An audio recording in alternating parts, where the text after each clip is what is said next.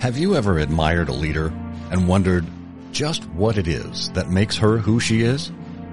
How he came to embrace the things that advanced him? Welcome to Timeless Leadership, where we look at the principles that define success. This is a show for leaders at all stages of their careers who aspire to understand what it truly means to be a leader. And who is a leader? John Adams said, if your actions inspire others to dream more, learn more, do more, and become more, you are a leader. Together, we'll explore key principles, not only in the sense of the fundamentals, but also in the ethical sense. The habits, character traits, and virtues that form the backbone of leadership. Principles that are just as relevant and essential in the 21st century as they were in the first century. This is Timeless Leadership. Hello and welcome to Timeless Leadership, where we explore principles and virtues that accompany successful and admirable leaders. I'm Scott Monty, and if you aren't subscribed to the Timeless and Timely newsletter where I regularly cover these topics, please check it out at scottmonty.com. This week we're exploring humanity. Now, in an age of technological wonder, where your face can unlock your phone and we can receive a same day delivery after asking a smart speaker for a product, it seems to be a little odd to be talking about humanism and humanity. The ancient philosophers knew the importance of humanity with their 10 essential virtues. And let's review them quickly just in case you've forgotten. They're wisdom, justice, fortitude, self-control, humility, love, positivity, hard work, integrity, and gratitude. Yet these days we focus on numbers and hard skills, and that tends to distract us from these core truths, these softer attributes.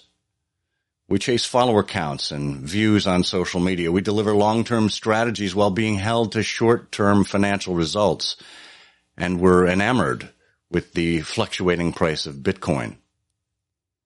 What if we stepped back and looked at what drives all of this? People, our relationships, and the excellence that we pursue. Tom Peters has been chasing excellence for 43 years. He received his bachelor's and master's degrees in engineering from Cornell and his MBA and PhD from Stanford, focusing on implementation. Tom worked at McKinsey and Company from 1974 to 1981, becoming a partner in 1979. He co-founded their organization effectiveness practice. In 1981, he left to found his own consulting and advisory firms. With 19 books to his name, Tom has been honored by dozens of associations for his content on management, leadership, quality, human resources, campaigning for more women in senior leadership positions, customer service, innovation, marketing, and design. If you've never heard him speak, Tom Peters is what would happen if Dale Carnegie, Peter Drucker, and Red Bull had a baby. And his final book, is Excellence Now, Extreme Humanism.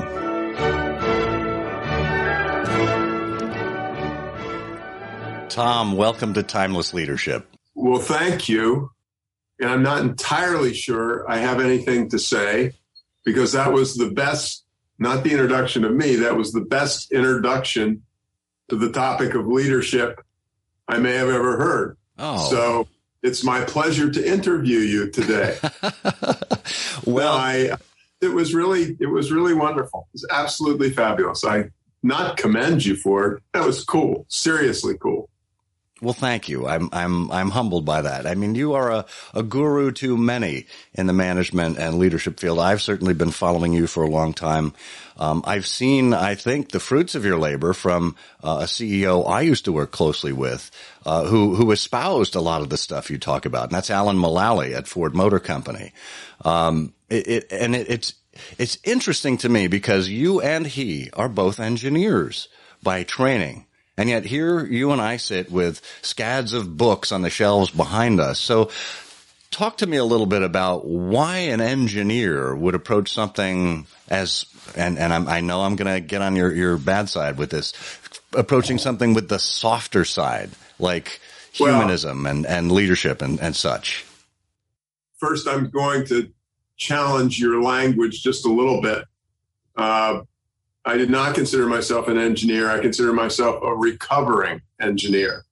Uh, I could spend the day answering that question, but the way I'm going to answer it, and this is not looking for points or people to do whatever.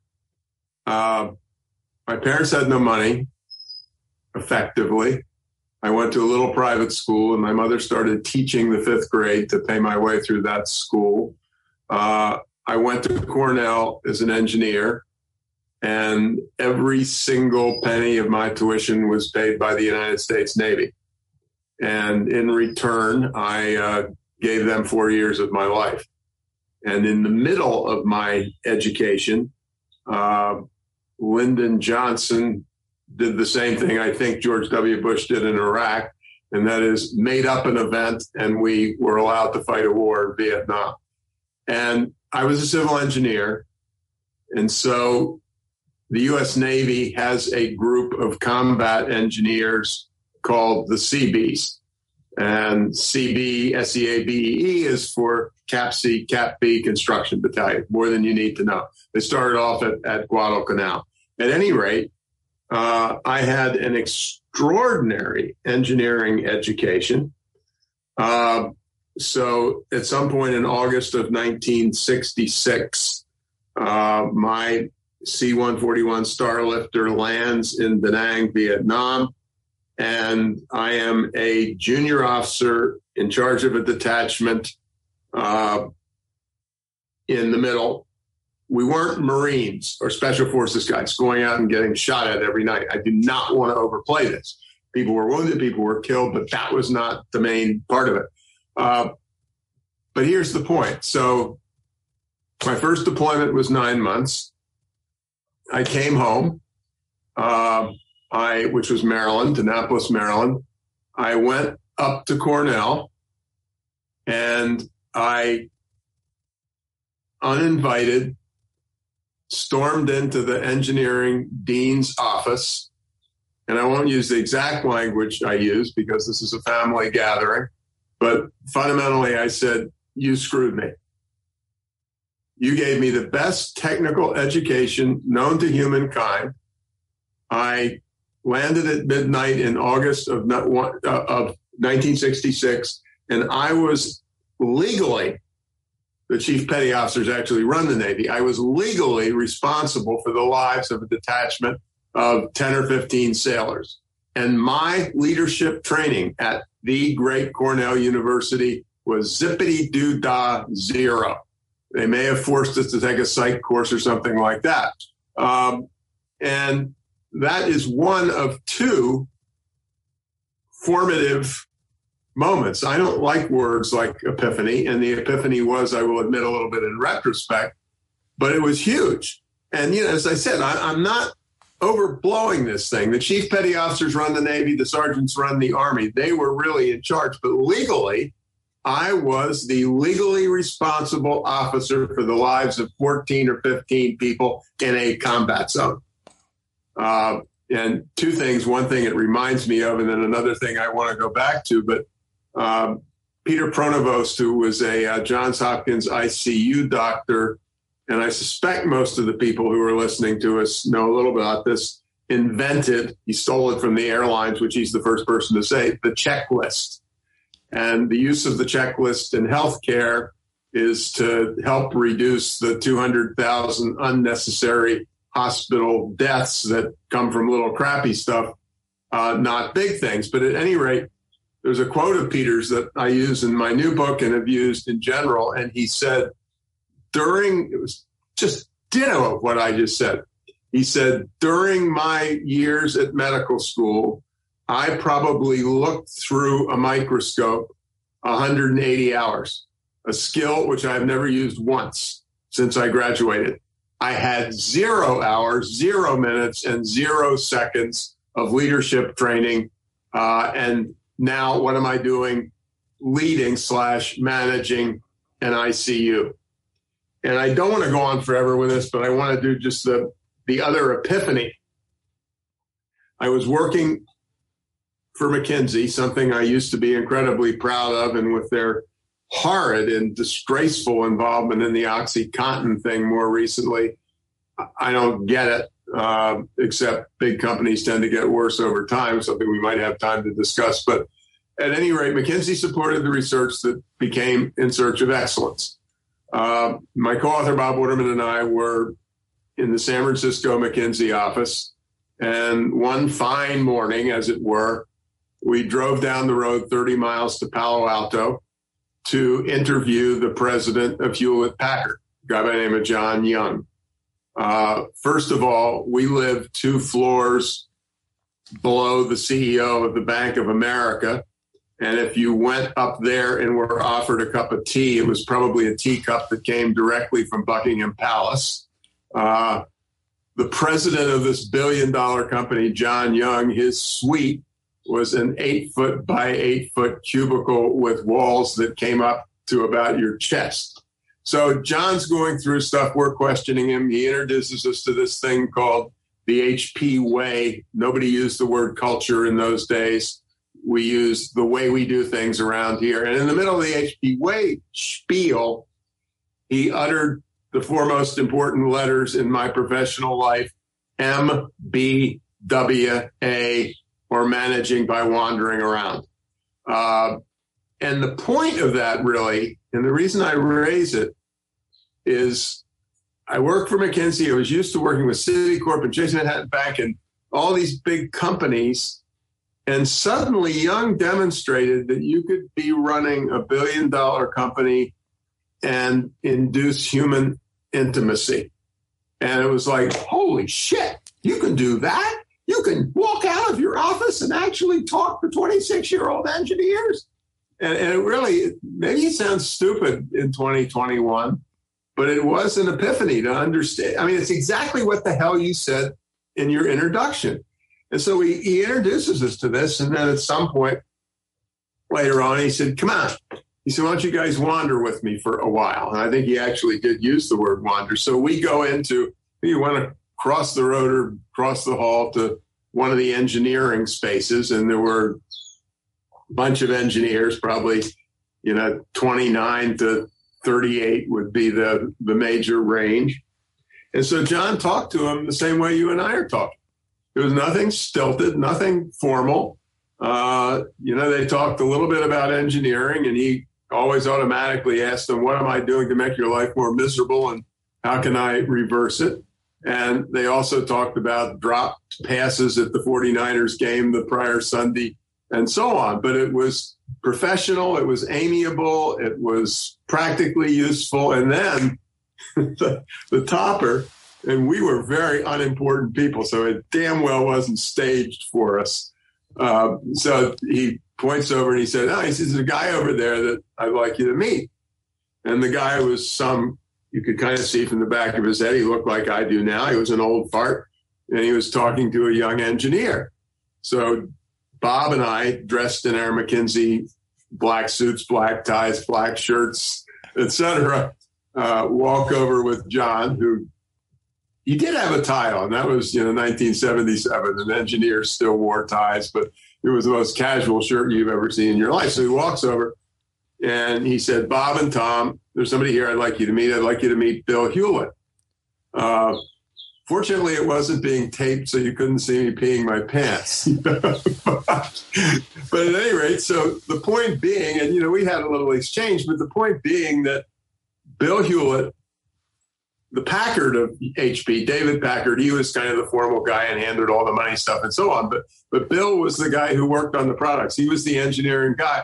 And he was having a comfortable conversation with somebody 26, 27, 28, and they were chatting like a couple of peers. And, you know, one would point at this was a you know, big computer screen days, but it was, uh, it's, you know, it wasn't the 10 great principles, but it pretty well got all 10 of them.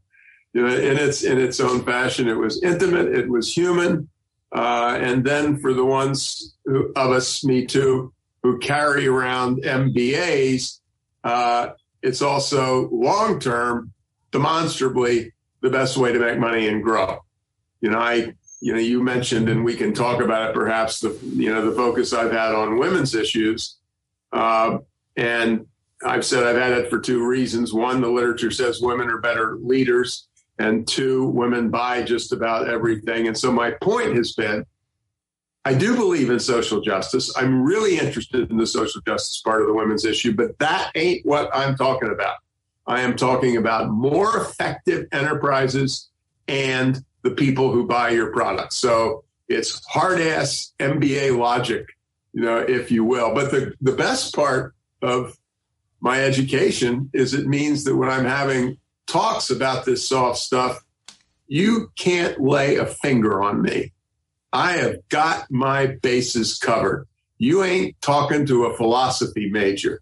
You are talking to somebody with four quantitative degrees, two engineering, two businesses, who is a combat veteran. So, you know, screw with me, if you will. But I mean, it's, it, it's no braggadocio. It's just, listen, I'm telling you, the most important thing in the world is to walk on the shop floor or Zoom on the shop floor and have intimate conversations with people.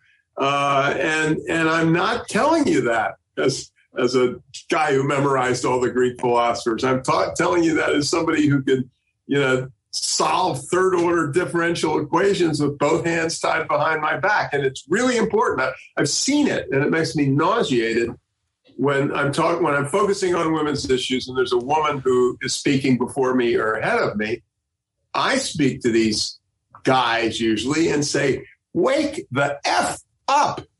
This is important." And I can scream at them, I can yell at them, I can tell them they're idiots because I tell them that I'm an idiot too. A woman then gets up there, not using my language, uh, but who makes points that are a more pertinent and b have more data and, you know, I had them chuckling, and I wish, you know, you will have the video of this, but their arms crossed in front of their chests when, you know, when she speaks, which is, I won't call it unpardonable. That's silly, but it's, uh, you know, anyway, I can talk about the soft stuff because so, I can get. I know. Well, clearly, uh, I've I've hit a passionate nerve, and that's great. And you know, this is interesting because so many of the other guests I've had on, it, it it, it feeds into uh, each successive episode. I talked with Marilyn Gist about leader humility, and she was talking about Jim Sinegal. She's supposed to be a water walker, I'm told. She's an amazing woman. Oh, she's right? fantastic. Yeah, and and she co-wrote the book with uh, my old boss, Alan Mulally. Oh, yeah. Um, but she talked about Jim Sinegal from uh, Costco. You know, you walk into his office and he's got a six foot, you know, just a foldable table as his desk. And he picks up his own phone when he can and answers his own calls. I mean, it's, it's that level of humanism. And a couple episodes ago, I had, believe it or not, I had a practical philosopher on. There is such a thing as practical philosophy um, guy by the name of Tom Morris, who goes around and visits a lot of corporations. And we got to talking about how all of this wisdom, the topic was wisdom, uh, we, how so much of this wisdom comes from our grandmothers. Right. And I, I want to pull the clip because Tom had something to say that you'll appreciate as well. The real deal. Uh, the people who are truly wise, whether it's somebody's grandmother they grew up. I'll say to often say to people, "Have you ever had a wise person in your life?" Yes, my grandmother is often an answer. That's true. You know, yeah. And so, for too much of human history, those grandmothers' words of wisdom were not written down. We have the grandfathers, but we don't have enough of the grandmothers, and and hopefully in our time we're reversing that. We have many more wise women writing down what they've learned, trying to pass along what they've learned. Uh, and it's, it's a wonderful thing. So what, what can we do in, in Tom's words to honor these women and to take their words of wisdom to heart? I'm much more brutal than I used to be. Uh, maybe it's because I'm getting older and don't have that many more years left to scream and shout and wave my arms around. Uh, what you can do is cut the crap, shut the hell up and make sure if you're in a sizable company within 36 months, 50% of your executive team is women. And, and if you're in a public company or private, 50% of your board. Quit screwing around. And if you dare tell me that you have a difficulty finding qualified women, I will not like that because I may die. I will be laughing so hysterically at that comment. And so, you know, I, you know, I, I think I think I've got this right, but I've said we're going to declare a nat. We've come a long way, comma, but we're going to declare a national holiday when a woman becomes a CEO, and the day that we have more women CEOs of Fortune 500 companies than we do men whose first name is James. I mean, it's you know, I think we're up to 41 women out of 500, but you know, I've had it. I you know, we're dealing with understanding more and more every day the depths of our inequality problems. And I'm of an age where affirmative action was a big thing. Many saw it as pluses, there were minuses, and so on. But I'm becoming affirmative action this for effectiveness standpoint. Quit screwing around. I don't, I'm not going to give you a medal when you've gotten your executive team to have four women instead of three out of 12. No, I'm going to give you a swift, hard boot in the ass and say, let's get going. And you say, well, we can't fire half our guys. I say, fine, expand the executive team to 18 and hit the nine mark. But just no effing excuses. And, and, and there is enough research to sink a battleship, which says women are on average. There are great male leaders, as you know, and there are awful women leaders. But on average, women are better leaders, better salespeople, better negotiators, and better investors. And my favorite book title uh, ever may top the Bible, for God's sakes, or the Koran, which will get me in trouble with various people, is Lou Ann Lofton is a senior person at Motley Fool. And here's her book title Warren Buffett invests like a girl, comma, and why you should too. And I love it. And when it came out, which is also terrific, um, Buffett hadn't heard about it, but he wrote the first review at Amazon. And it was the sweetest thing in the world. He said, You know, I didn't know I invested like a girl, but she's got it. And, and the kind of things which speak to a lot of this is one example. Uh, you and I we're back to being in offices for this discussion. You and I are sitting next to each other and we are traders. I don't know whether bond traders or what the hell we're traders, but we're traders. And you have had a really good day. And I haven't had a great day. And it's now 30 minutes before the market closes. And I'll be goddamned if I'm going home with you having had a better day. So I start doing shit for the last 30 minutes. I buy stuff recklessly and you know most of which blows up either then or the next morning and it's that male testosterone kicking in. And the research which ms. Lofton did, does says things like women don't do that kind of smart assery. They actually think before they make decisions and so on. But it was a it's a it's really a, you know i think it's a very good illustration. But you know what's my answer for the women's thing? Quit screwing around. Hmm. it's like this wonderful thing with um, some group made a heavy commitment to Black Lives Matter, and there were announcements and so on. And a guy who heads, I think it's a headhunting firm, who's an African American, had a whole letter in either the Journal, Wall Street Journal, or New York Times, and he said, "This is wonderful what you've done for Black Lives Matter. Will you please send me a photograph of your executive team?" And you know, that which is where the rubber meets the road, yes. as they say in the world of Ford Motor Companies and others. Send me a picture of the executive team, and then maybe we can talk yeah. about this. Well, and it seems to me that over the last year or so, the pandemic has created an accelerator for a lot of companies to do a lot of innovative things. And, you know, that would be part and parcel with it. And you, you, you actually have a really interesting, uh, section in your book, uh, called the Leadership Seven slash COVID-19. You want to run through what those are and, and, Yes, and, and how we can approach them? Um, when the pandemic started, my wife has done many things, but her start was at a tapestry as a tapestry weaver, the big giant ones in studio and in uh, lobbies and so on. But nobody had masks, and she and a bunch of other people started making masks. And so I'm sitting in my home office, and I said, you know, she's she's actually trying to do something. Why are you sitting on your ass? And so, with my colleague Shelley, who you know, we volunteered to be on podcasts or anywhere, and arrogantly, uh, you know, we said, "I will talk about leadership amidst the pandemic."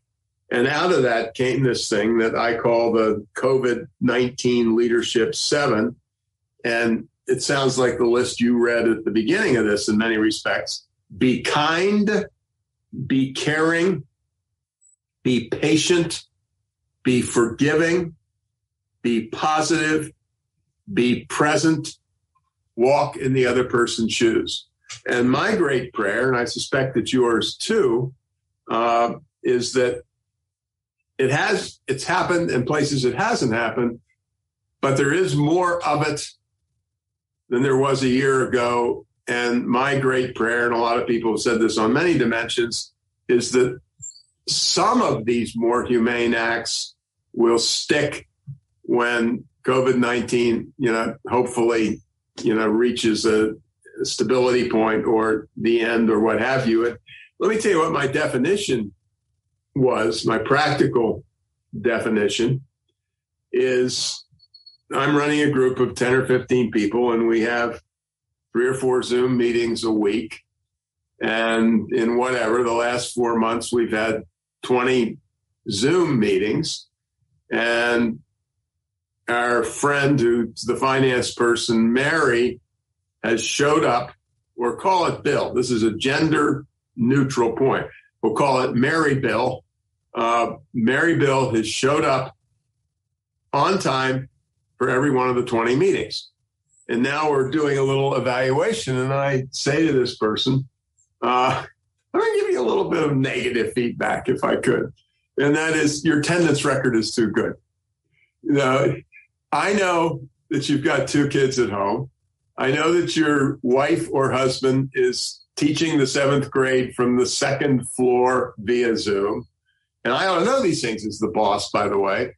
I know that your mother is in an assisted living place, and we all know that's been problematic. And I said, look, do what you need to do for your family, yourself, your community. I am happy as can be if you miss a meeting. I'm happy if you miss three meetings. I'm happy if you show up late to four in a row.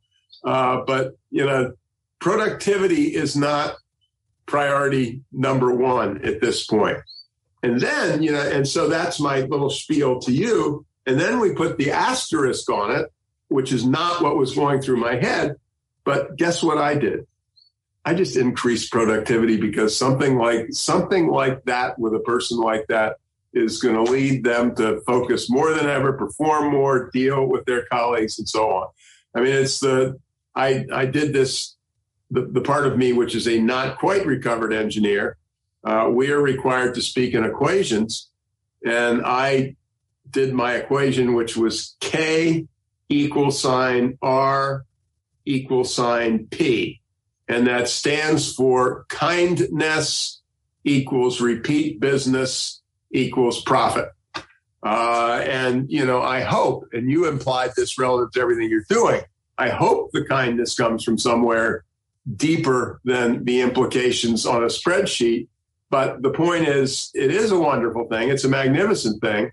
Uh, David Brooks, the New York Times columnist, had a column. I think it came out of his book, one of his books, Uh, maybe it was a year ago. And one of the most powerful things I've ever read, he contrasted what he called resume virtues and eulogy virtues. Resume virtues are Tom went to Cornell, he graduated in the top 10% of his class. Then he was a veteran. Then he went to Stanford and graduated in the top 10% of his class. And then he went to work for McKinsey and he was promoted three times and so on. That's the CV or the, re- or the resume virtues. And as Brooks says, the, the uh, eulogy virtues are what do they say about you at your funeral? And that's all about what your decency as a human being. When I used, have used in the past PowerPoint slides, one of the ones I have is a plain gray tombstone, and on it is Joe T. Jones, 19 blank to 2021. Uh,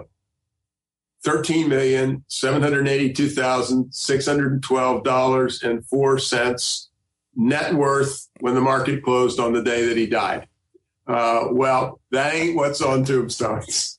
you know that's that's my point. Yeah. Uh, you know, it, it's it's uh, and I I just love the the you know that resume virtue versus and my practical point, which I say to people, is uh, so, as you and I are talking, I don't know when people are going to see it, but we just happen to be talking on a Thursday. Uh, at the end of your workday Thursday, what's your eulogy score for Thursday? What's your eulogy score? Uh, and I, you know, it's again, I'm not quantifying for the sake of making it into a spreadsheet, but just just go go through. You know, have there been a couple of times you reached a little bit farther, reached out, or you know, dealt thoughtfully with with someone?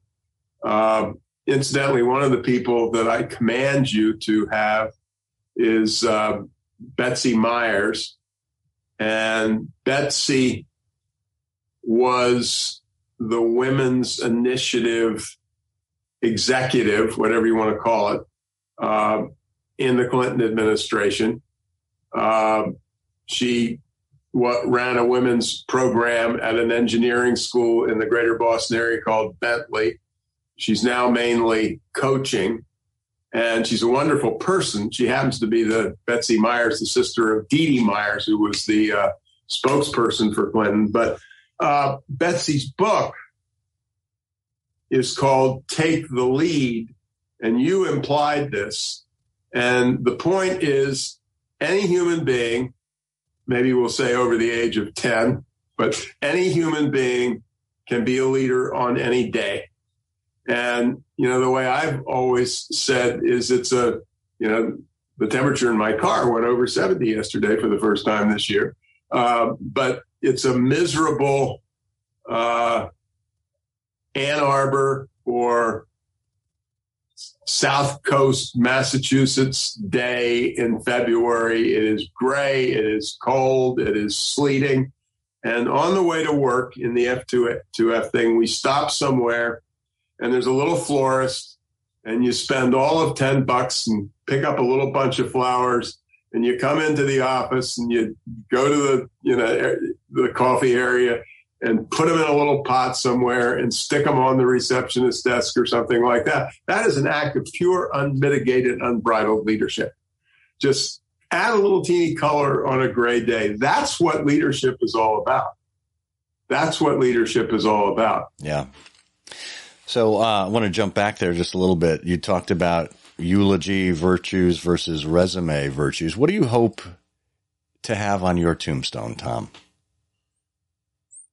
Well, my third book, which is called Thriving on Chaos, was devoted was dedicated to two people. One of whom was William William, William Donald Schaefer, who at the worst of times, and there's some bad times now, was the mayor of Baltimore, and to say that he turned Baltimore around is actually a pretty good and not hyperbolic statement.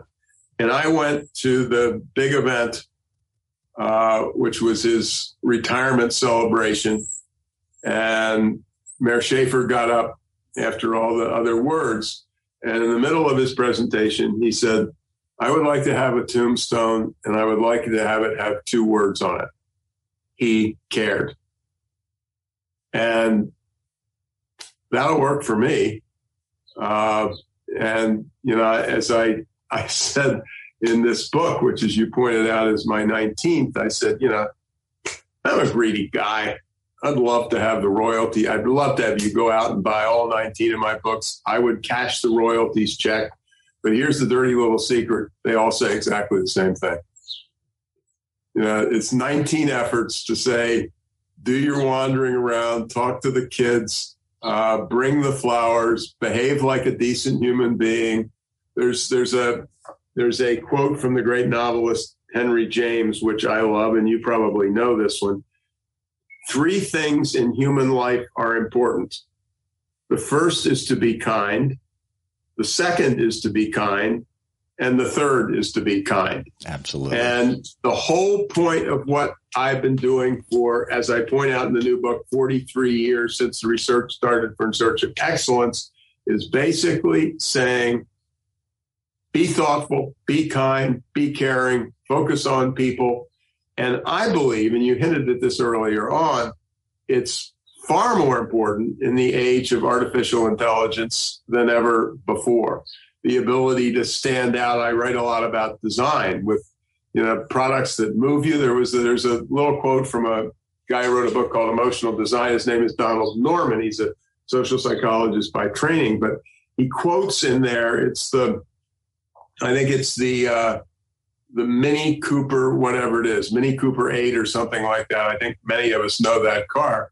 And he quotes from a review, and the review said, No car in recent memory has caused more smiles. Now, that to me is the best advertisement statement, whatever you want. And I think all of our services, be they consulting, be they podcasting, be they coaching, you know, it's in the, the deepest sense more smiles, more interaction, more humanity. Yeah. And uh, I think that's the way you stay ahead of the curve. I would also say, and I, you know, I know you have all sorts of people on. Uh, I know I'm really old, but even if I was 25 years younger, I know that an insane amount of stuff is going to happen in the next 15 to 20 years. But here's the secret. First, you got to make it to this afternoon. And life five years from now will be changed, but the elements will be significantly recognizable. Yeah. You know, my last book before the current one uh, was called The Excellence Dividend, which was the publisher's chosen title. I had an alternative title, which is plays a big role in the new book. And the alternative title was Excellence is the next five minutes. Excellence is not a hill to climb. Excellence is not an aspiration. Excellence will go F to F, but it could be you and I having this discussion excellence is after the meeting lets out and Mary or Sam, Sam didn't contribute much and they weren't smiling much and they're exceptional people, is you spend three minutes in the hall and say, you know, what's up? You know, you never frown. Is there, you know, you just have a little human three minute interaction with somebody and, you know, the, the, the whole world is changed for everybody and the enterprise is is changed by that. So, you know, that's really my message. It's excellence is the next five minutes or it is nothing at all. Think- uh, and the way I define it relative to what you're doing, we are doing rather, is whatever I've been doing relative to my current thingy I've been doing for 40 odd years. At this moment, at this moment, with all those years and all those 2,500 speeches and all those 19 books and all those engineering degrees, at this moment, the only thing in my life that matters is the quality of our conversation. This is the it. I mean, obviously, if I had my wife was suffering from COVID 19 or what have you, but, but this is it. I don't understand what happened before half an hour ago, and I have no idea what's going to happen a half an hour from now. But this exchange is, you know, I'm doing my best to give you 43 years, or actually 78 years. You know, I didn't have the grandmother, but I had it in one generation later, which was my mother, and uh, she she was a Virginian by birth, and some things happen in the South that don't always make me happy, and that's actually understatement. But the one thing I said, I know my mother loved me, or I certainly think so, but the most important thing she gave me was Southern manners. Uh, manners is a sounds stiff, but it's you know I said if you want to understand my mother, you're opening Christmas presents, and it's a pretty big pile for you. You're a kid of 13 or something, whatever and you're halfway through and your mother calls a halt. And the halt is so that you can write the thank you notes for the first half of the presents that you receive. And I will admit that's borders on exaggeration, but not by much. Wow. And and I said the other thing, and I've said it to people because sometimes they almost get insulted. I said, look, I have no choice. I call 19 year old 7 Eleven clerks yes, ma'am, or yes, sir, because I am not allowed not to do that by my mother, who has now been dead for 16 years, and that doesn't matter in the least. Well, you, not, the only, here's the here's the point of all this. Uh, my wife and I, I'm 78, she's 70, and we wanted to see if you know we had our kind of life in order if something happened, and so we had somebody who helps us with finances. And I remember, it's the third time when it clicked. Uh, Barbara Martin is the woman I work with, and I got an email from her. And I don't know what it was about. You know, it could have been Social Security, Medicare, who knows? But the email started out with Hi Tom, comma, space. Da da da da da da da da space. Have a good day, comma, Barbara. And honest to God, a light bulb went off for me. I thought, holy shit, this makes it a human conversation. And it's, you know, it's trivial, but it's not trivial at all. And I have a great friend who's a psychiatrist, and I made this comment to him, and he didn't quite laugh. I said, Steve, if you are a boss and you will show me your last 10, 10 line or more emails, I can do a complete American Psychiatric Association quality diagnosis of you as a human being. And he said, probably an exaggeration, but maybe not by all that much. Uh, and it is that, you know, is, do you, do you just are you just moving so fast that everything is ah, and and and no humanity to it at all? And where where's the hi tom right. You know the whole world changes when you when you when you read that hi tom i don't know how it changes but you know i'm not a neuroscientist but there are neuroscientists now by the hundred and they know that all sorts of wiggledy diggledies happen in your head when somebody says thank you or somebody says I'm sorry or somebody says hello. And the brain just goes zippity doo dah day. Yeah. Well, it's it's interesting because you know technology has allowed us to do so much of this so much faster and to reach so many more people. But at the same time, it's allowed us to forget the essentials of what's important in human relationships. You know, just yesterday in my newsletter, I talked about the importance of the pickle barrel. Do you have a pickle barrel in your life? Now, this is going probably farther back than than uh, well certainly farther back than me maybe farther back than you the old general store when when that was the center of a town's existence and you would go in there for everything from you know your postage stamps to to flour to canned goods there would be a pickle barrel there and there'd usually be a guy sitting next to it and he'd take the lid off and you'd have a conversation right? And it would become the center of the community. And you didn't just go in for a transaction. You were part of an intricate community and a relationship, whether you liked it or not, that you had to deal with other people in a kind and a polite manner.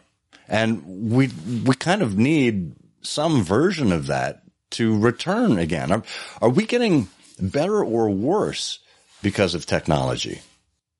I am not in any way. Here's my answer. I was at dinner with a really big deal investment guy who was not Warren Buffett, but kind of almost that league. In the middle of dinner, he turned to me. It was a private dinner, so I will not mention names. He turned to me and he said, Tom, do you know what the biggest failing of CEOs is? And I was born a smartass. And I said, No, I don't. I can think of 50, but I can't narrow it down to one. And he, he didn't crack a smile. He does smile a lot. It's not that kind of thing. But he said, They don't read enough. They don't read enough. And that's mainly my answer to you. Regardless of your age, regardless of your position, because of this change, you have got to become an intense student in a way that makes your, if you have one, PhD studies look like small change. Uh, and the reason I veered to that is I was about to kind of try to answer your question, and I was going to kind of refer to some of these things that say that the kids, there's a new generation unnamed, the people who were born on the day that the iPhone was released or later. And you've seen it, and I've seen it. And you see a couple or four people sitting down at a dinner in a restaurant back when we used to do those things. And all four of them are looking at their iPhones and they message each other.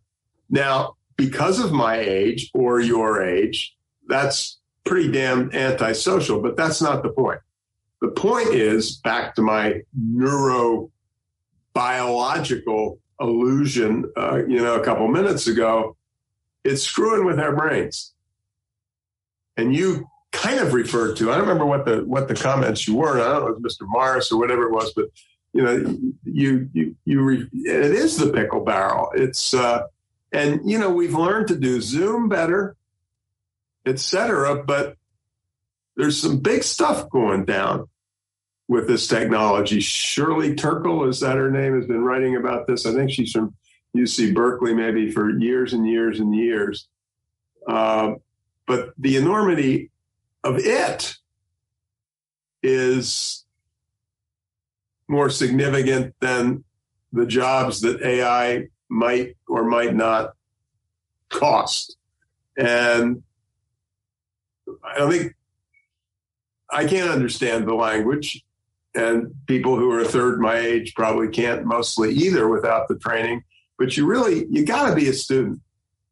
You've got to smell it and think about it and talk about it and talk with your friends about it and talk with your colleagues about it and and really you know really pay attention. I think studenthood has always been important. I said again, other than the good manners, the other thing that my mother did was she turned me into an intense reader by probably the age of six. I was a little precocious on that dimension, but it doesn't matter what the starting point was. But, you know, books after books after books were shoved into my hands, and then my hands were tied. Uh, but uh, so you, you, you won't be able to keep up. But, you know, you should, for example, as we happen to be having this conversation, we had the big hack of the giant pipeline and people in the South back to the olden days in long lines to get gas. Well, you know, the, the, the, the, the release of cyber weapons over the next 10 or 20 years, God knows what it's going to do to us. Now, you probably can't understand it unless your training is in that area. God alone knows I can't understand it, but I can be a lot more aware and a lot more thoughtful and you know just I won't refuse to use the word keep up because that's not the point. Just aware, thoughtful, engaged on this stuff. And if you do it enough, you know, you'll you'll get there. And, uh, and you know, it, I, it, if you're running a company of let's say more than 25 people, there definitely ought to be a book club. That's a that's a great point. And and to me, you know, I was a classics major as an undergraduate, and I didn't fully realize the value of the classics until later in my career. Yeah. Where I go, oh, we're talking about human nature. We're talking about things that have been the same for 5,000 years. And look, if I can understand the patterns, then it doesn't matter what AI or technology comes next. I'll yep. be able to predict how humans are likely to react. And uh, even Mark Cuban, you know, as, as technologically advanced an investor as he is, he has said on the record many times that um, a philosophy degree will be worth more in 10 years than an engineering degree because we need the, the basics of ethics and collaboration and communication skills and things that AI and, and, and machines aren't going to be able to bring to us. So I read that he was even stronger than that, that he said he won't give won't give good hunks of seed money to any place that doesn't have a philosophy major. Is well, I, I, if you, I'm not trying to peddle peddle books, and so it's very easy to find it without buying the book. Uh, somewhere in the book, where I think maybe I talk about the read thing, is a book reading list of about six books, all of which are why the liberal arts will dominate in the digital age. And, you know, I buy that in every, every sense of the word. It, it makes perfect sense to me.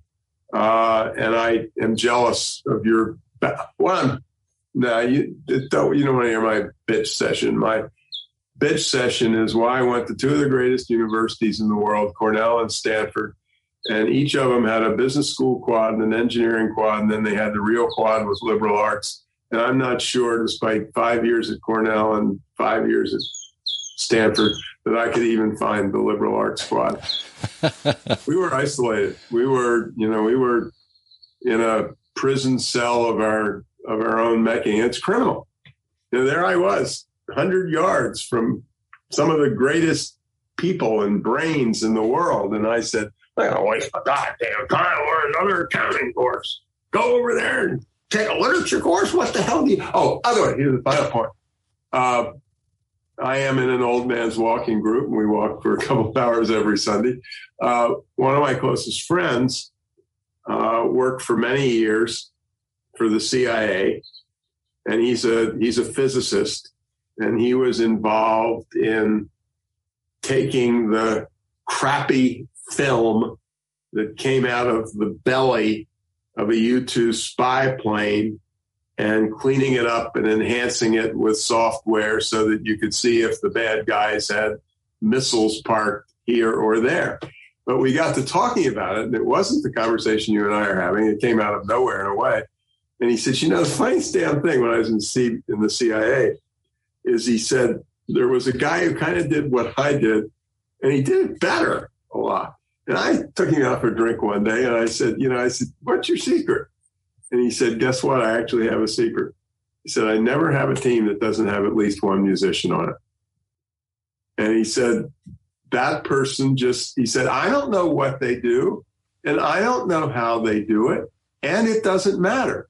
They just look at the world in a different way and they ask questions that an MIT trained physicist or whatever would never ask and he said, he said, I don't understand, but it really works. That's and amazing. I was just writing something, and I said, if you've got, well, yeah, never, never the million things we could say. There's a there's a, a write up on how Google found that STEM was the least important thing in the world, and human virtues were the most important. But that's for another day and another conversation. But I just love the no no no high tech spy teams without a musician.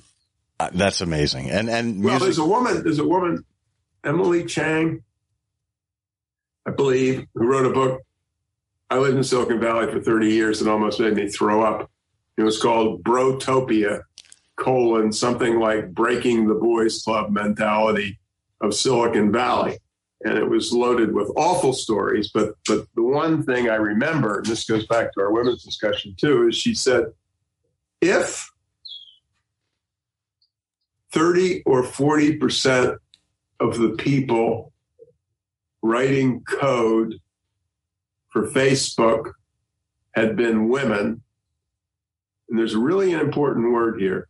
She said the code would have had a different sensibility.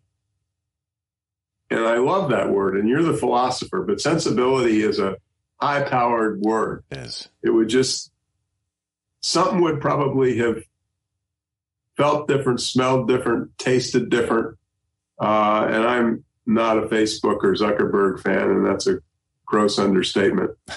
Uh, but uh, but I thought it was really an, an incredible line. The book was awful. Uh, one of the joys of Twitter is being able to talk with people like that. Yeah.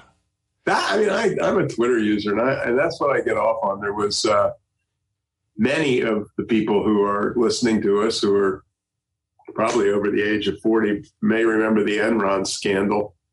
And the woman who blew the cover off it was a woman by the name of Sherron Watkins. And thanks to Twitter, Sherron and I have a great conversation going on. It's so cool to talk to somebody like that. It's, you know, That's but at any rate, Thank you so much for your, your time, Tom Peters. Um, the book is uh, Excellence Now, uh, Extreme Humanism. Get it wherever fine books are sold and continue in the pursuit of excellence. Thanks, Tom. well, it was a great pleasure on as many dimensions as I can name. It was a wonder, wonderful experience. So thank you. Each of us has the power of extreme humanism within us.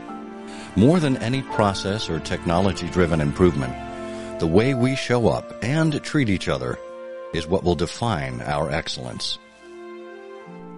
Thank you for joining us and for being an advocate for timeless and principled leadership, whenever and wherever you find it.